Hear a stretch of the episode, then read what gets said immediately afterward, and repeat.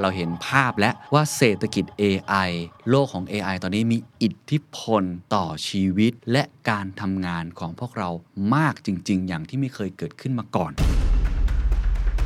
ช่วงเวลาแบบนี้เป็นช่วงเวลาหัวเรือหัวต่อของประวัติศาสตร์ ถ้าใครติดตามข่าวสารในช่วง2อสเดือนที่ผ่านมา คุณจะเห็นคลิปเกี่ยวกับความเสี่ยงต่อโลก AI แบบไม่ได้กาวนะฮะเรื่องนี้ผมได้คุยกับผู้เชี่ยวชาญในเมืองไทยอยู่บ้างเขาก็บอกว่าความน่ากลัวก็คือ unknown factor ครับ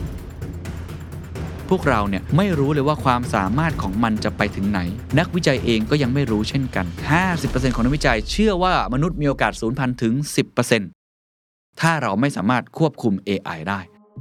เขาเปรียบเทียบอย่างนี้ ยุคที่เครื่องบินยังไม่ได้พัฒนามาถึงขนาดนี้ สมมติมีคนเดินมาบอกคุณครับว่า คุณจะขึ้นเครื่องบินไหม ถ้ามีโอกาส 10%ที่เครื่องบินนั้นจะตกได้ สิ่งที่นักวิจัยพูดถึง AI มันคือเรื่องเดียวกับเครื่องบินเมื่อกี้เลยครับ คุณคงไม่ขึ้นใช่ไหม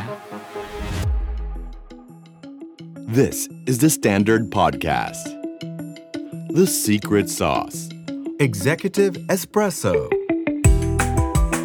สวัสดีครับ ผมเคนนักครินทร์และนี่คือ The Secret Sauce Executive Espresso สรุปความเคลื่อนไหวในโลกเศรษฐกิจธุรกิจแบบเข้มข้นเหมือนเอสเปรสโซให้ผู้บริหารอย่างคุณไม่พลาดประเด็นสำคัญ เคยสงสัยไหมครับว่าเราเรียนรู้ประวัติศาสตร์ไปทำไม เรียนไปเพื่อหลีกเลี่ยงความผิดพลาดในอดีต เรียนเพื่อรู้ที่มาของสรรพสิ่ง หรือเรียนไปเพื่อไม่ให้ประวัติศาสตร์ซ้ำรอย เราเรียนรู้อะไรจากประวัติศาสตร์ มาหาคำตอบได้ใน 8 Minute History on Stage ทอล์กโชว์ประวัติศาสตร์ครั้งแรกของผม วิทย์สิทธิเวกิน ในรูปแบบ Edutainment สาระครบถ้วน แสง สี เสียงกราฟิก ที่จะพาทุกท่านไปท่องโลกประวัติศาสตร์ พร้อมเรียนรู้จุดเปลี่ยนสำคัญของประวัติศาสตร์โลก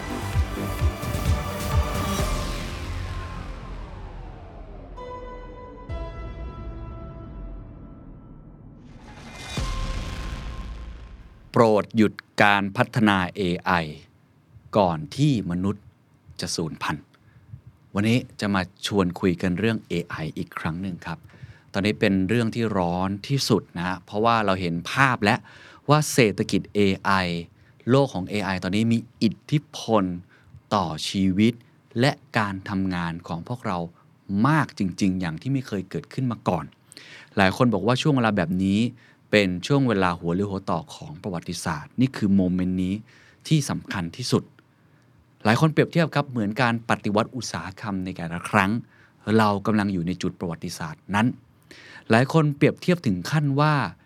นิวเคลียร์ครับตอนที่มีนิวเคลียร์เกิดขึ้นช่วงสงครามโลกครั้งที่สองครั้งนั้นนิวเคลียร์นะทำลายล้าง เรื่องของ physical คือโลกทางกายภาพ แต่ AI ในวันนี้ซึ่งในที่นี้เข้ามาถึงไอ้ large language model หรือว่าตัว ChatGPT และโมเดลอื่น ๆ ของบริษัทอื่นๆเนี่ยนะครับจะเป็นตัวที่มาทำลายล้าง ศาสนา ภาษา ความเชื่อของเราที่อยู่ในจิตใจ จะมาทำลายประชาธิปไตย AI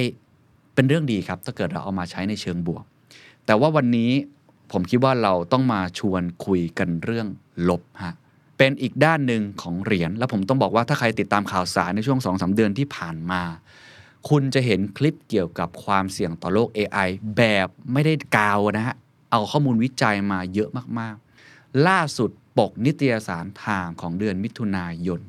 ใช้คำว่า the end of humanity ใน humanity มีตัว A และตัว I เขาบอกว่า AI อาจจะทำให้เกิดการสูญพันธุ์ของมนุษยชาติได้ ผมไม่ได้มาขู่หรือว่าทำให้มันน่ากังวล นักวิจัยพูดกันหมดครับ ถึงขั้นที่ว่ามีการรวมตัวกันของนักวิจัย ที่เขาเห็นศักยภาพของ AI ออกมาบอกอะไรรู้ไหมครับ โปรดหยุดพัฒนา AI เถอะพอสไว้ก่อนได้ไหม อย่างน้อยสักอาทิตย์สองอาทิตย์ก็ยังดี หนึ่งในนั้นคือคุณ ยูวัลโนอาฮร์รีผู้ที่เขียนหนังสือ Sapiens บอกว่าให้หยุดเถอะ อย่างน้อยมาช่วยกันคิดก่อน ว่าเราจะจัดการกับมันอย่างไรทำไมเวลามีเครื่องบิน มีรถยนต์ มีอุปกรณ์อิเล็กทรอนิกส์ใหม่ ๆ ทุกอย่าง เราจำเป็นต้องมี safety ก่อนอ่าเครื่องบินนี้ต้องมี safety ก่อนถูกไหมฮะว่ามันบินได้จริงไหมทำวัคซีนเนี่ยทดลองใน clinical trial เนี่ยไม่รู้กี่เฟสทำไม AI ถึงไม่มีกระบวนการ ป้องกันความเสี่ยงแบบนั้น แต่ deploy หรือปล่อยให้ทุกคนมาใช้ วันนี้ทุกคนใช้กันได้แล้ว ความเสี่ยงนี้มันสูงมาก ๆ จนขั้นนักวิจัยออกมาเตือนกันมากมาย ผู้บริหารสูงสุดครับ ของ OpenAI คุณแซมอัลแมนต้องไปให้ testify หรือให้การกับกรรมธิการของสภาคองเกรส ของสหรัฐอเมริกา และผมคิดว่าวันนี้คือเนื้อหาที่จะมาพูดเนี่ยผมอยากจะให้ทุกท่านได้ไปดูคลิปนี้เลยครับ The AI Dilemma นะพูดโดยคุณ Tristan Harris แล้วก็คุณ Aza Raskin เป็นใครทั้งสองคนก็เป็นคนที่ทำหนังเรื่อง The Social Dilemma นั่นแหละครับ หลายคนอาจจะเคยดูแล้วนะฮะ ใน Netflix เนาะซึ่งก็พูดถึงด้านลบของโซเชียลมีเดียผมอยากให้ทุกคนจริง ๆ ได้ไปดูคลิปนี้จริง ๆ ครับ ประมาณ 1 ชั่วโมงกว่าๆสำหรับผมเป็น 1 ชั่วโมงที่มีความสำคัญต่อชีวิตของคุณ และชีวิตของครอบครัวคุณมาก ๆ เพราะยิ่งเราดู เรายิ่งเห็นครับว่ามีความเสี่ยงเกิดขึ้นจริง ๆ ที่สำคัญมันไม่ได้กำลังจะเกิดขึ้น AI ไม่ได้กำลังจะแย่งงานคนนะครับ AI แย่งไปแล้วครับ เรียบร้อย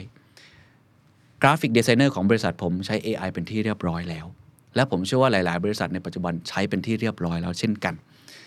วันนี้สิ่งที่ผมจะเล่าก็คงจะสรุปมาให้นะฮะ จากคลิป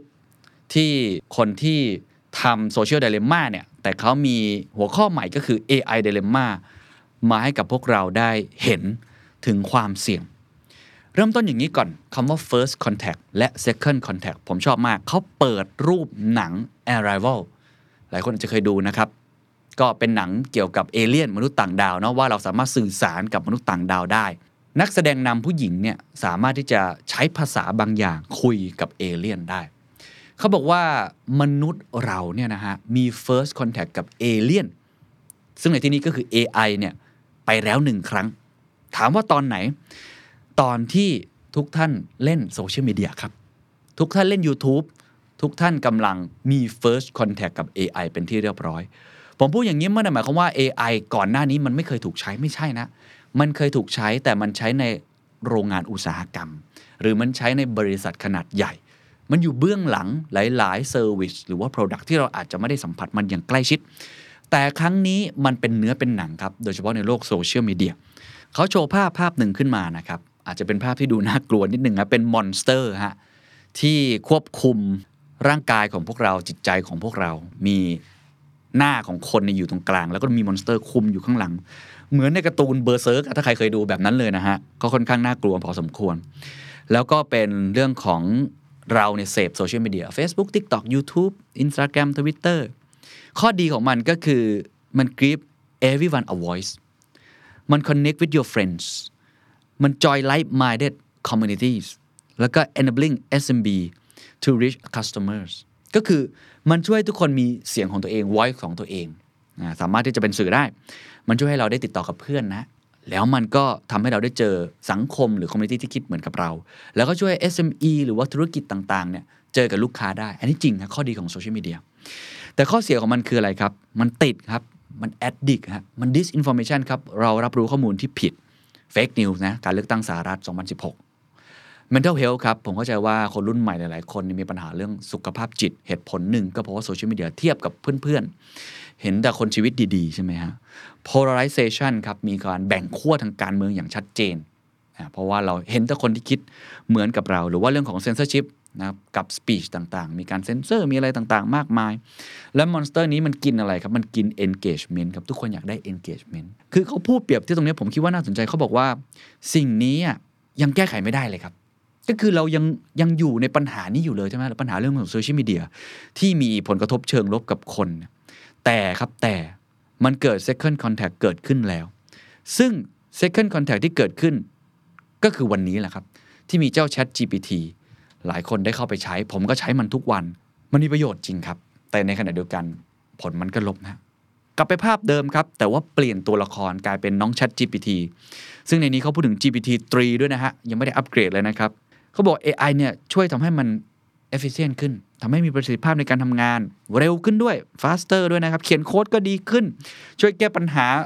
เรื่องของงานวิจัยวิทยาศาสตร์ เรื่องของกฎหมาย มากมายเลยที่ช่วยเรื่อง climate change ก็ช่วยทำให้รวยขึ้นด้วยนะ productivity ก็เพิ่มขึ้น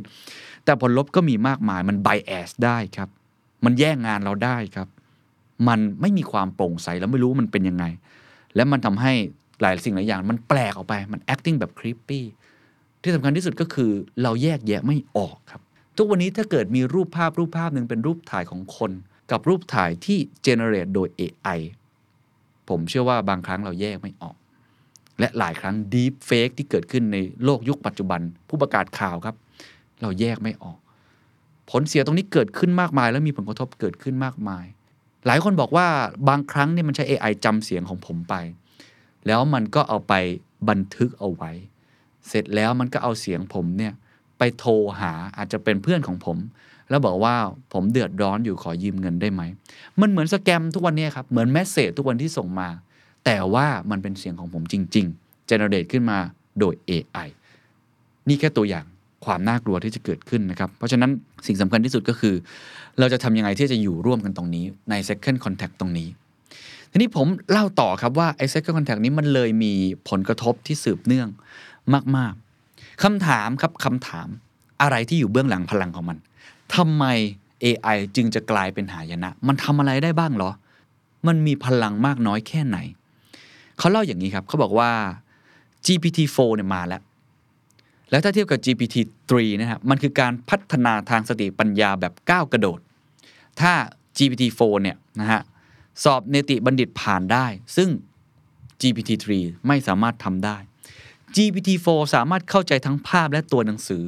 และสามารถประมวลตัวอักษรเป็นรูปภาพได้ด้วย แต่ว่าสิ่งสำคัญที่สุดที่พวกเราต้องเข้าใจคือพวกเราเนี่ย ไม่รู้เลยว่าความสามารถของมันจะไปถึงไหน นักวิจัยเองก็ยังไม่รู้เช่นกัน เรื่องนี้ผมได้คุยกับผู้เชี่ยวชาญเกี่ยวกับ AI ในเมืองไทยอยู่บ้างเขาก็บอกเช่นกันว่า ความน่ากลัวก็คือ unknown factor ครับ เราไม่รู้ว่า AI มันจะเก่งขึ้นไปอีกเท่าไหร่ คุณยูวัลครับ ผู้เขียนเซเปียนก็ได้พูดไว้เขาบอกว่าสิ่งสำคัญที่มันแตกต่างจากการปฏิวัติอุตสาหกรรมหรือเทคโนโลยีต่างๆ แม้กระทั่งอินเทอร์เน็ตก็ตามทีที่เปลี่ยนโลกเรามาในช่วง 30 ปีที่ผ่านมาคือ 2อย่าง 1. AI สามารถตัดสินใจเองได้ 2. AI สามารถคิดเองได้ นี่คือความน่ากลัวที่สุดแตกต่างจากเทคโนโลยีอื่น ๆ นะครับ เพราะฉะนั้นเขาบอกว่าพวกเรานะต้องการวิจัยมหาศาล เพื่อศึกษาถึงศักยภาพและความสามารถที่แท้จริงของ AI และแม้ว่าเราไม่รู้จัก AI ดีพอเลย แต่ตอนนี้มันถูกปล่อยสู่สาธารณะไปแล้ว ถามว่ามันน่ากลัวขนาดนั้นเลยเหรอ มันก็เป็นแค่โปรแกรมหรือเปล่า เขาเปรียบเทียบดีครับ เขาเปรียบเทียบอย่างนี้ เขาบอกว่า ตอนนี้มีงานวิจัยออกมาจริงๆครับ50%ของนักวิจัยด้าน AI เชื่อว่ามีโอกาสที่มนุษย์จะสูญพันธุ์ถึง 10%หรือมากกว่า หากเราไม่สามารถควบคุม AI ได้ ผมทวนประโยคนี้อีกครั้งนะฮะ อันนี้ผมไม่ได้พูดเองแต่ว่าผมแปลมา เขาบอกว่า 50% of AI researchers believe there's a 10% or greater chance that humans go extinct from our inability to control AI 50%ของนักวิจัยเชื่อว่ามนุษย์มีโอกาสสูญพันธุ์ถึง 10%ถ้าเราไม่สามารถควบคุม AI ได้เขาเปรียบเทียบอย่างนี้เขาบอกว่าสมมตินะฮะในโลกยุคที่เครื่องบินยังไม่ได้พัฒนามาถึงขนาดนี้ มีคนเดินมาบอกคุณครับว่า คุณจะขึ้นเครื่องบินไหม ถ้ามีโอกาส 10%ที่เครื่องบินนั้นจะตกได้ คุณคงไม่ขึ้นใช่ไหมฮะ ต้องบอกว่าสิ่งที่นักวิจัยพูดถึง AI มันคือเรื่องเดียวกับเครื่องบินเมื่อกี้เลยครับ มันมีโอกาสเกิดเครื่องบินตกได้ 10%ครับ 10%นี้คือจากความคิดของนักวิจัยด้าน AI 50%นะครับ เวลานี้ต้องบอกว่า AI กำลังเป็นความก้าวหน้าสำคัญของโลก แล้วก็เป็นเทคโนโลยีขั้นสูงนะครับ ที่มนุษย์เนี่ยยอมแลกมาด้วยเวลางบประมาณมันสมอง แรงคิดแรงขับเคลื่อนกว่าจะพัฒนามาถึงจุดนี้ได้ และก็ยังพัฒนาอยู่ ผลสำรวจออกมาชัดเจนนะครับว่าบริษัทยักษ์ใหญ่ในปัจจุบัน Big Tech กำลังออนบอร์ดเรื่องนี้ เต็มกำลัง เมตาเของของ Facebook เปลี่ยนทิศทางการลงทุน เปลี่ยนทิศทางการทำธุรกิจจาก Metaverse ที่เขาอยากทำปลุกปั้นมาก แต่มันไม่ค่อยเวิร์กนะฮะมาทำ AI เต็มตัว Google มี Google Bard เรียบร้อย Microsoft ก็ลงทุนใน Open AI หรือว่าเจ้า Chat GPT และมีอีกหลาย ๆ บริษัทครับ การทำ Photoshop ก็มีการทำ Slide Presentation ก็มีเรื่องของ Image Generator การสร้างภาพเขียนแค่พร้อม เขียนแค่ประโยคลงไปครับว่าขอภาพผู้หญิงนั่งอยู่ในร้านกาแฟสไตล์แบบปิกัสโซคุณไม่ใช้ Midjourney หรือ DALL-E มันออกมาหมดแล้วถูกไหมฮะถึงขั้นมีการฟ้องร้องกันแล้วนะครับ ตอนนี้ว่าศิลปินเนี่ยบางคนฟ้องร้องครับว่ามีคนเอาสไตล์ของเขาไปก๊อปปี้เพียบเลย เพราะฉะนั้นสิ่งเหล่านี้แค่จุดเริ่มต้น และมันยังพัฒนาไปได้อีกมากมาย นี่คือ ข้อเท็จจริงที่เกิดขึ้นในปัจจุบัน ผมไปพาร์ทต่อไปคำถามคือ ความน่ากลัวของมันคืออะไร Impact ของมันคืออะไร เมื่อกี้คือพลังของมันมันทำอะไรได้บ้าง ซึ่งมันยังทำอะไรได้เยอะมากเลย ความน่ากลัวของมันคืออะไร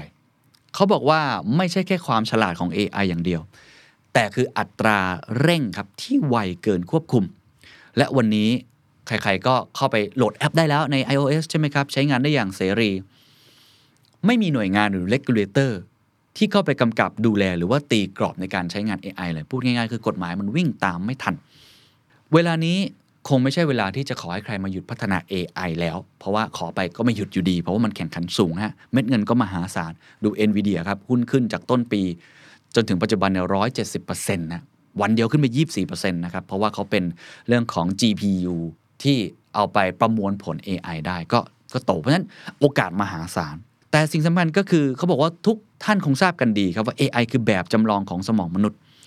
เมื่อถูกฟีดข้อมูล AI จะไม่ได้แค่รับรู้ครับ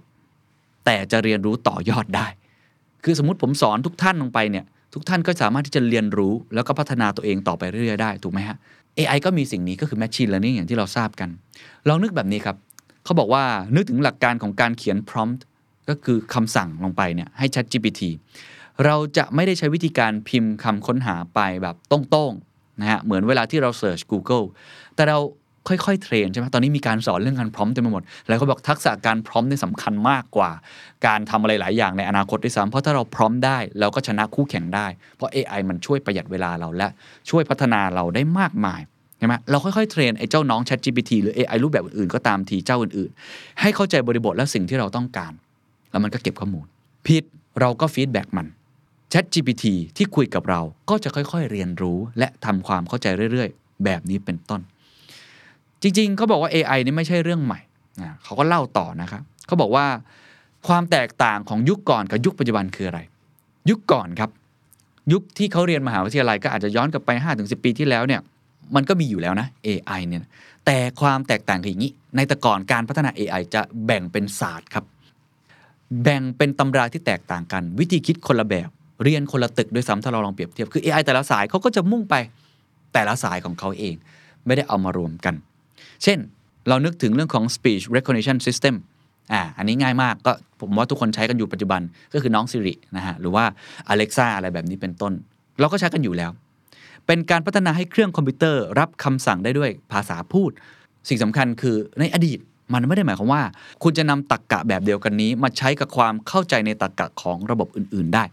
ด้วยความที่ AI สาขาต่างๆ มันแยกกันอยู่นั่นเอง นักวิจัยก็เลยจะแยกกันศึกษาแล้วก็พัฒนา เพราะฉะนั้นในอดีตความก้าวหน้าของการพัฒนา AI ก็แบบค่อยเป็นค่อยไป อยู่ที่ประมาณ 2-3%นะฮะแล้วก็กองกันอยู่ที่จุดเดียวอะผมใช้คำนี้เลยไซโลฮะก็คือต่างคนต่างพัฒนาไป แต่ปัจจุบันเนี่ยมันมีโมเดลใหม่เกิดขึ้นก็คือ LLM ครับ ก็คือ Large Language Model มันคือเชื้อเพลิงใหม่ ที่ทำให้มันเติบโตอย่างยิ่งยวด ถูกคิดค้นในปี 2017 ครับ ปัญญาประดิษฐ์ทุกสาขาถูกผนวกรวมกัน ให้เป็นสิ่งที่เรียกว่าโมเดลภาษาขนาดใหญ่ หรือ Large Language Models LLM และทั้งหมดสื่อสารระหว่างกันโดยใช้ภาษาเดียวกันครับ โมเดลดังกล่าวเขาเรียกว่า Transformer ที่ตอนหลังก็พัฒนาเป็นเจ้า GPT มีการ feedback โดยมนุษย์ มันสามารถที่จะรับรู้ได้ว่าจะเรียนรู้ต่อไปอย่างไร ทันทีที่ทุกศาสตร์ได้รวมกันนะครับ ก็ทำให้ความสามารถในการพัฒนาเป็น exponential curve ก็คือก้าวกระโดดทันที มีกราฟให้ดูเราจะเห็นเลยนะว่ามันมีการพัฒนาอย่างก้าวกระโดดมากๆ ทีนี้เรามาเจาะลึกกันนิดหนึ่งผมว่าหัวข้อนี้เป็นหัวข้อที่ ผมดูแล้วรู้สึกว่าสั่นสะเทือนมากที่สุด เพราะว่าอย่างนี้ฮะส่วนใหญ่เนี่ยเวลาเราพูดถึง large language model ตัวผมเองด้วยก็ตามที่ไม่ใช่ผู้เชี่ยวชาญ และผมเชื่อว่าหลายคนที่ไม่ใช่ผู้เชี่ยวชาญ ก็จะคิดว่ามันก็คือ AI ที่เรียนรู้เรื่องภาษาไงก็แค่ภาษามนุษย์ ภาษาอังกฤษภาษาไทย ภาษาสเปน มันก็ไม่เห็นจะมีผลกระทบอะไร มันก็เป็นเรื่องของสร้างบทสนทนาหรือว่าเป็น copilot ให้กับเราถูกไหมฮะแต่มันไม่ใช่แบบนั้นครับ มันแปลงทุกอย่างให้กลายเป็นภาษา ภาษาไม่ใช่ตัวอักษร A B C D กขอคองอภาษาคือ pattern ครับภาษาคือ pattern นั่นหมายความว่า ภาพก็คือภาษาได้ครับ มันคือจุดเล็ก ๆ ที่เรียงร้อยต่อกัน AI มันไม่รู้หรอกครับ ว่ามันคือภาพ มันรู้แต่ว่ามันคือภาษาหนึ่งที่เป็นจุดๆมาเรียงต่อกัน เสียงก็เป็นภาษา เพราะมันคือการประกอบร่างกันของคลื่นเสียง อะไรก็ตามครับที่มีแพทเทิร์นให้คาดเดารูปแบบได้ เจ้า large language model จะนับว่ามันคือภาษาทั้งหมดครับ นี่ฮะ มันนับเป็นภาษาทั้งหมด ถ้าคุณไปดูคลิปครับ ของ AI Dilemma คุณจะเห็นเลยว่า Wi-Fi router มีสัญญาณส่งใช่ไหม คุณรู้ไหมครับว่าเจ้า large language model มันทำได้ถึงขั้นว่า เอาสัญญาณเหล่านั้นที่เกิดขึ้น แล้วตีออกมาเป็นแพทเทิร์นแล้วออกมาเป็นภาพว่ามีคนอยู่ในห้องนั้นจริงหรือไม่จริงได้ด้วย Um, another language you could think about is Wi Fi radio signals. So, in this room right now, there's a bunch of radio signals that are echoing about, and that's a kind of language that's being spit out, right? And um, there's also another language that we could put a camera in this room, and we could see that there's people. And there's some algorithms already for like looking at the people and the positions that they're in. So imagine you hook up to an AI, sort of just like you have two eyeballs, and you can have you sort of do stereoscopic vision between the two eyeballs, and just having Wi-Fi radio signals you can actually identify the positions and the number of the people that are in the room. Essentially, there is already deployed the hardware for cameras that can track living beings in complete darkness, also through walls, and it's already out in the world. In fact, it's everywhere that human beings go. But you know, you'd have to hack into those things in order to you know get access and turn them all into like omnipresent surveillance. ถ้าในอดีตสิ่งที่เราทำก็คือใช้กล้องใช่ไหมกล้องวงจรปิดกล้องอินฟราเรดแต่เจ้า AI เนี่ยมันจับสัญญาณประเภทอื่น ๆ ที่อยู่ในห้องนั้น ซึ่งมันเข้าถึงได้หมดเลยนะครับ ถูกไหมเพราะมันจับเป็นแค่ลักษณะแปลงเป็นภาษาเป็น pattern นี่คือความน่ากลัวอย่างหนึ่งครับ มันแปลงได้ทุกอย่าง อย่างที่ผมบอกเสียงของผมมันก็แปลงแล้วมันเอาเรียนรู้ได้ เพราะฉะนั้นความสามารถมันสูงสุดพูดง่ายๆแทบจะทุกอย่างบนโลกนี้ ถ้ามันมีลักษณะเป็น pattern AI เรียนรู้ได้ ไม่ใช่แค่ภาษาอย่างเดียว เพราะฉะนั้นมันทำให้ทุกอย่างบนโลกนี้ ไม่มีกำแพงอีกต่อไป เราก็เลยสามารถใช้ภาษาคนคุยกับ AI ได้นั่นแหละนะฮะ ทีนี้ความน่ากลัวหลังจากนี้ทำไมทั้งสองท่าน ทั้งคุณ Tristan Harris และก็คุณ Aza Raskin กำลังกลัวมาก ๆ เลย เขาบอกว่าถ้าคุณสั่งให้ AI แก้โจทย์เลข มันทำไม่ได้ เลยให้แก้ใหม่ มันก็ทำไม่ได้ เลยให้แก้อีกรอบ ก็ยังดูเหมือนว่ามันไม่เข้าใจเลยทำไม่ได้แน่ๆ แต่แล้วอยู่ดีๆ มันก็ทำได้ขึ้นมาเฉยๆเลยครับ และก็ยังไม่มีใครตอบได้ว่ามันเกิดขึ้นได้อย่างไร หรือบางครั้งเราคุยกับ AI เป็นภาษาอังกฤษ แล้วมันก็ตอบกลับเป็นภาษาอังกฤษโต้ตอบกันไปมาด้วยภาษาอังกฤษ แล้ววันหนึ่งครับมันก็พูดภาษาเปอร์เซียนกลับมา ใส่แบบเรายังไม่มีใครหาเหตุผลได้ ก็คือมันมี unknown factor ของน้อง AI อยู่มาก ผมฟังประโยคนี้ ผมก็ย้อนกลับไปสิ่งที่คุณยูวัลโนอารีพูด มันตัดสินใจเองได้ และมันคิดเองได้ครับ เพราะมันเรียนรู้มันมี Machine Learning คุณเอซ่าครับมีการเปรียบเทียบแบบติดตลกนิดๆด้วยนะครับเขาบอกว่า ถ้าเราให้ปลาใครเขากินอิ่มได้เพียงมื้อเดียว ถ้าเราสอนวิธีหาปลาใช่ไหมครับ เราจะหาปลารับประทานได้เองตลอดชีวิตเลย แต่ถ้าไปสอน AI ให้หาปลา มันจะสอนตัวเอง ทั้งวิชาชีวะ เคมี วิชาเรื่องของสมุทรศาสตร์หรือว่ามหาสมุทรมารีนั่นแหละฮะทฤษฎีวิวัฒนาการ แล้วก็จับปลาไปทั้งหมดจนปลาศูนย์พันธุ์ โอ้โห ไม่ได้เรียนแค่กระจับปลาประเภทเดียวนะฮะ มันเรียนรู้ได้หมดเลย แล้วข้อมูลมันมหาศาลด้วย และนี่แหละครับ การที่มันมี unknown factor เยอะเหลือเกินทำให้สิ่งที่คนที่เขารู้ศักยภาพของมัน นักวิจัยที่เขาเก่งๆ ถึงกังวลอย่างมากครับ ช่วงหนึ่งครับทอล์กของคุณทริสตันเล่านะครับว่าคุณยูวัลโนอาฮารีเนี่ยได้มีคำพูดคำพูดหนึ่งยกตัวอย่างขึ้นมา ซึ่งผมคิดว่าอันนี้ก็เป็นอีกพอยต์หนึ่งที่ คิดต่อไปได้ เมื่อกี้เอาแค่ผลกระทบที่เกิดขึ้นที่เราเห็นแหละ และมีโอกาสที่จะเกิดขึ้นในอนาคต แต่อันนี้คือผลกระทบในวงกว้างครับ เขาบอกว่า what nukes are to the physical world AI is to the virtual and symbolic world อะไรก็ตามครับ nukes ก็คือระเบิดนิวเคลียร์เนาะทิ้งไว้ให้โลกในยุคสงครามครับ เป็นโลกของ physical world นะกายภาพ เขาบอกนั่นคือระดับความเสียหายแบบเดียวกันที่ AI จะทำกับอะไรครับ จะทำกับความศรัทธา และชุดความเชื่อ เขาขยายความต่ออย่างเงี้ยครับคุณทิสันบอกว่า มนุษยชาติเนี่ยดำรงอยู่ด้วยภาษาไม่ว่าจะเป็นเรื่องของกฎหมาย แนวคิดเรื่องชาติ หรือแม้กระทั่งเรื่องของดินแดงเชิงภูมิรัฐศาสตร์ สิ่งเหล่านี้หล่อหลอมมาจากความสามารถในการสื่อสารภาษาเดียวกัน จริงฮะศาสนาถ้าทำไมถึงมีศาสนาเกิดขึ้น แล้วศาสนามันแพร่กระจายออกไปได้ยังไง มิตรภาพความสัมพันธ์ที่เรามีการก่อร่างสร้างตัวเป็นสังคม กฎหมาย บริษัทที่เรามีทุกอย่าง ถามว่ามันเกิดขึ้นจากอะไรครับ เราต่างอะไรจากสัตว์ทั่ว ๆ ไป อันนี้เคยเขียนในหนังสือเซเปียนะ คุณยูวัลนวาแฮร์รี่ใช่แล้วครับ ภาษาครับ เรามีภาษาที่สื่อสารได้ค่อนข้างซับซ้อน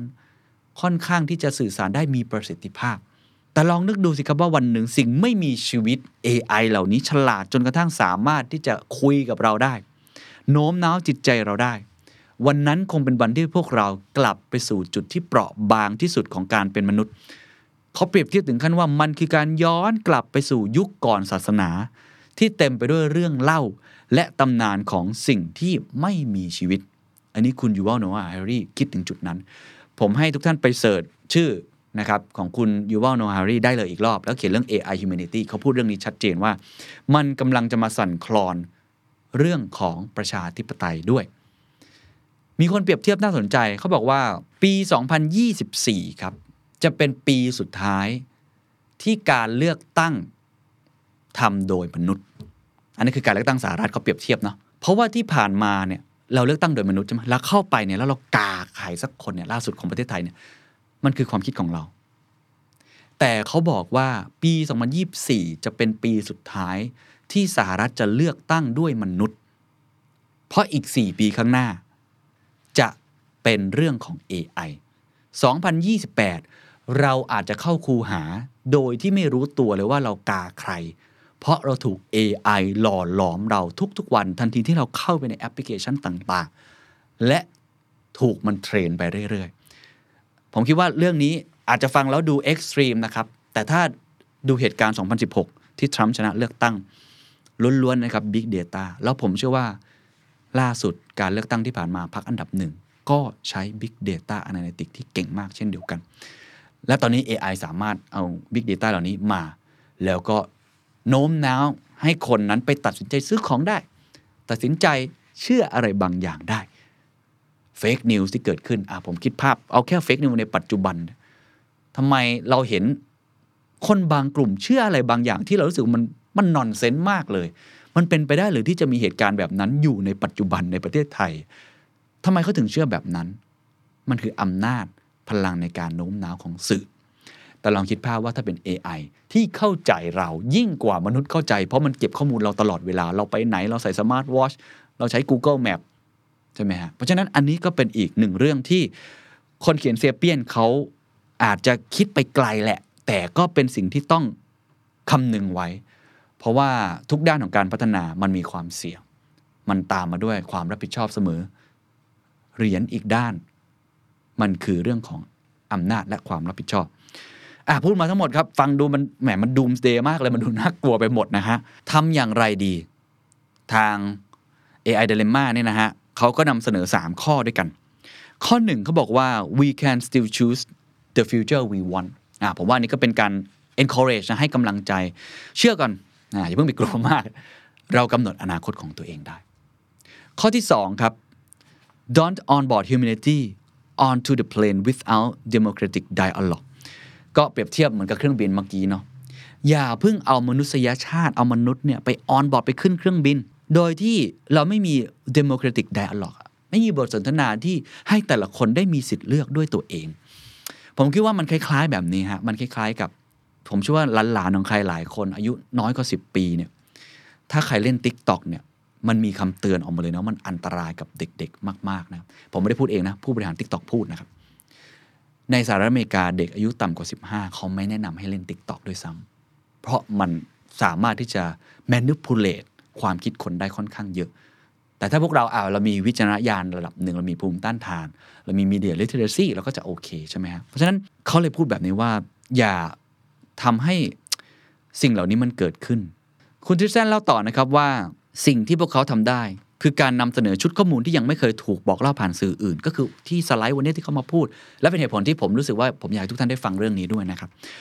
พวกเขาต้องการให้ทุกคนเห็นภาพว่าเรากำลังตกอยู่ท่ามกลางสมรภูมิการแข่งขันของการแย่งชิงพื้นที่ตลาด ซึ่งอันนี้ก็ต้องบอกว่าเหล่าบรรดาบริษัทที่กำลังแข่งขันนั่นเอง มันมีข่าวแต่ด้านนี้เต็มไปหมดถูกไหมฮะเรื่องงานอะไรแบบนี้เยอะเนาะ replace ไหมหรือว่ามีด้านบวกอย่างไร อันนี้ก็ต้องคุยกันต่อใช่เป็นเรื่องที่สำคัญ แต่ว่าเรื่องความเสี่ยงก็สำคัญ แล้วข้อที่3ครับต้องชะลอครับต้องชะลอเลยนะฮะการเปิดให้คนเข้ามาใช้เจ้า LLM เนี่ยอย่างเสรี การเปิดให้ใครก็สามารถที่จะเข้ามาแล้ว train โมเดลเหล่านี้ได้ เราเลยไม่สามารถควบคุมคุณภาพของข้อมูลที่ถูกป้อนได้เขาย้ำนะครับว่ามันไม่ใช่การบอกให้หยุดพัฒนา AI แต่สิ่งนี้มันเหมือนกับเวลาที่เราสร้างเครื่องบินขึ้นมาสักลำคงเป็นไปไม่ได้ ที่เราจะไม่ทดสอบความปลอดภัยก่อนที่จะเปิดให้คนขึ้นมาโดยสาร รถสักคัน เราตรวจสอบแล้วตรวจสอบอีกครับว่าถุงลมนิรภัยทำงานดีหรือเปล่าเบรกดีไหมแต่ตอนนี้ไม่มีเลยครับ AI ไม่มีสิ่งเหล่านี้เกิดขึ้น Regulator ต้องเร่งศึกษาและเข้ามามีบทบาทสำคัญอย่างยิ่ง นี่คือสิ่งที่เขาพยายามจะนำเสนอนะครับ แล้วก็ถ้าเกิดเราไปดูข่าวอื่นๆ ก็จะเห็นอย่างที่ผมเล่าไปแล้วนะ คุณแซมอัลแมนก็ต้องไปให้การนะครับ ต่อเรื่องของ Senate Hearing นะครับ ก็เป็นวุฒิสภาเนาะมาให้คำถามนะฮะที่คุณแซมอัลแมนเนี่ยมาตอบ หรือว่า CEO ของหลาย ๆ บริษัทครับ ก็ออกมา พูดถึงความกังวลที่อาจจะเกิดขึ้น แล้วก็มีการบอกว่าให้ช่วยหยุดการพัฒนา AI ได้หรือไม่ แล้วก็พูดถึงความเสี่ยงที่จะเกิดขึ้นกับมวลมนุษยชาตินะอันนี้คือออภาพรวมที่ผมมาเล่าให้สู่กันฟังนะครับ เพราะว่าผมคิดว่าเรื่องนี้เราพูดกันในสังคมไทยยังไม่มากนะครับผู้ตรงใหญ่พูดถึงเรื่องงานเนอะซึ่งอันนั้นผมคิดว่าก็สำคัญ แต่ว่าผมดูคลิปนี้แล้วก็หลังๆ ก็ได้ดูเยอะมากขึ้นเรื่อยๆ ก็เห็นถึงความเสี่ยงนะครับ แต่ก็ ไม่อยากให้ตื่นตัวจนเกินไป